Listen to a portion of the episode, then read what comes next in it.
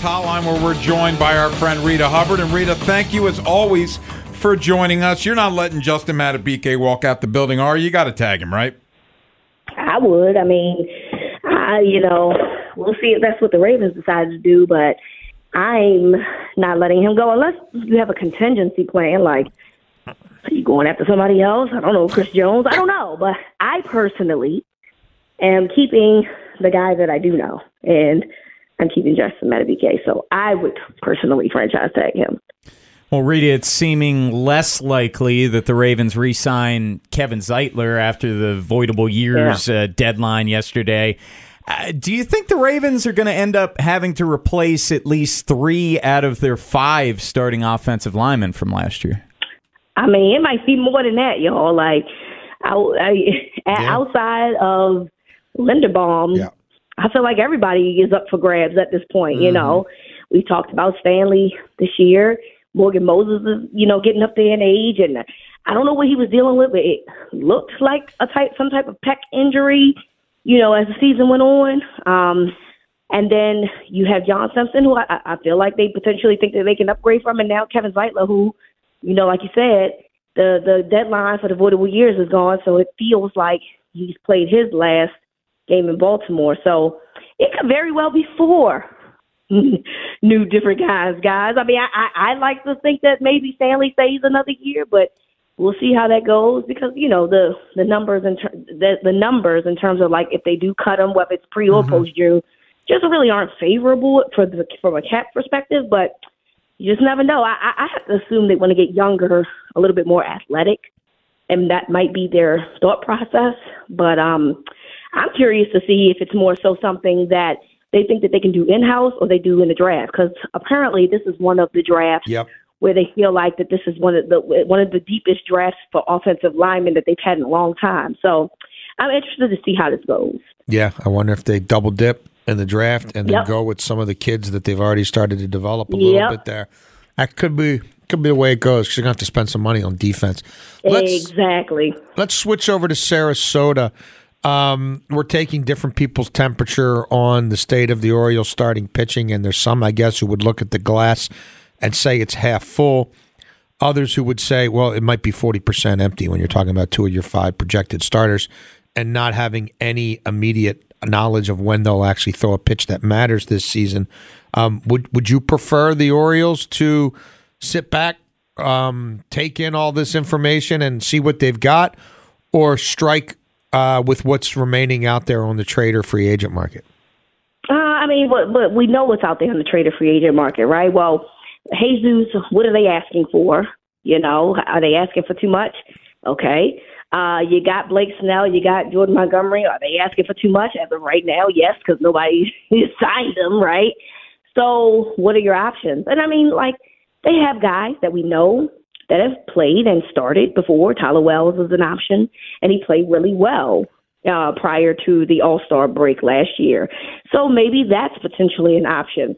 I do think that you do have to consider looking into a potential trade. I don't think Snell. I don't think they're going to sign Snell. Mm-hmm. Don't know if they're going to sign Montgomery, but I do think that because of the UCL injury that um, they're dealing with with Bradish, it could you got to, in my opinion, you have to look at this as this could potentially be a TJ injury, sure. right?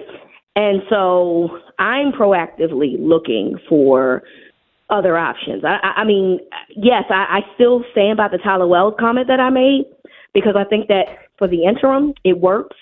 But I do think that you still have to sniff around and see. Now the Orioles could could essentially say, well, we're going to stick with Wells and we're going to wait until the trade deadline to see what we can get going there as opposed to like trying to do something now early on. So there's that. But I do think that you have to explore what's out there, who's available, all of that, because in my opinion, you have to treat this as if it is a Tommy John situation as opposed to a UCL situation.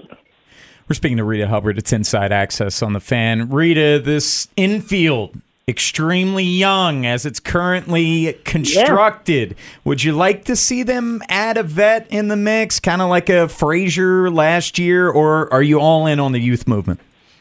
I love the vet though. I just feel like mm-hmm. you benefit so much from having somebody who's played with experience.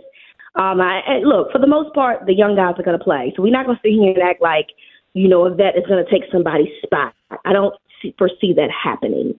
Um, I do think that it's valuable in the sense of it doesn't really allow your players to kind of, you know, if they do get into some type of, you know, rookie hiccup, like you know they, they they're struggling at bats or they're struggling, you do have a, a veteran mix of someone that can kind of come in and plug in and play because they've been in the league for a while. So you know, I I'm all I'm always a fan of of like the Adam Frazier's and the guys like that. I'm like, bring those guys back. And obviously, I mean, Frazier's not coming back, but I do think that you could benefit from having a guy with a little bit of experience, but in case that you know they start to struggle and get cold a little bit, somebody can come off the the bench and be able to you know make a move and make a play. Reeta, I assume this the sting of losing Adam Frazier will be made to you'll be made to feel better by Jackson Holliday, though. It sounds like we just had, we had Jake Rill on earlier. He, he's like in my mind, he's making this team out of spring training.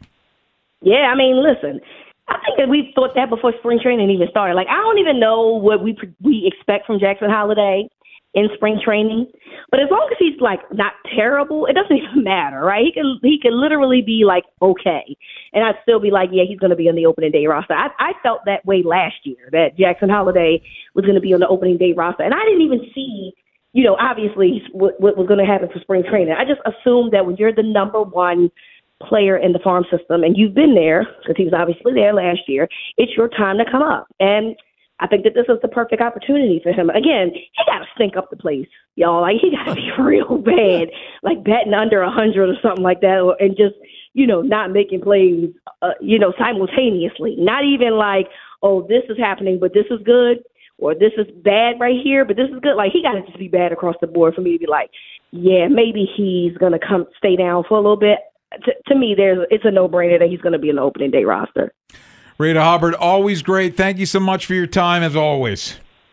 All right, guys. Talk to you next week. Thank Hey everyone, Boomer Esiason here. The NFL draft is behind us, and your favorite team is now gearing up for week number one. The free Odyssey app puts you right in the middle of the pro football conversation with the biggest sports radio stations from across the country. The local voices who know your team the best, giving you their unfiltered takes on the current state of your squad. It's always football season right here on the free Odyssey app.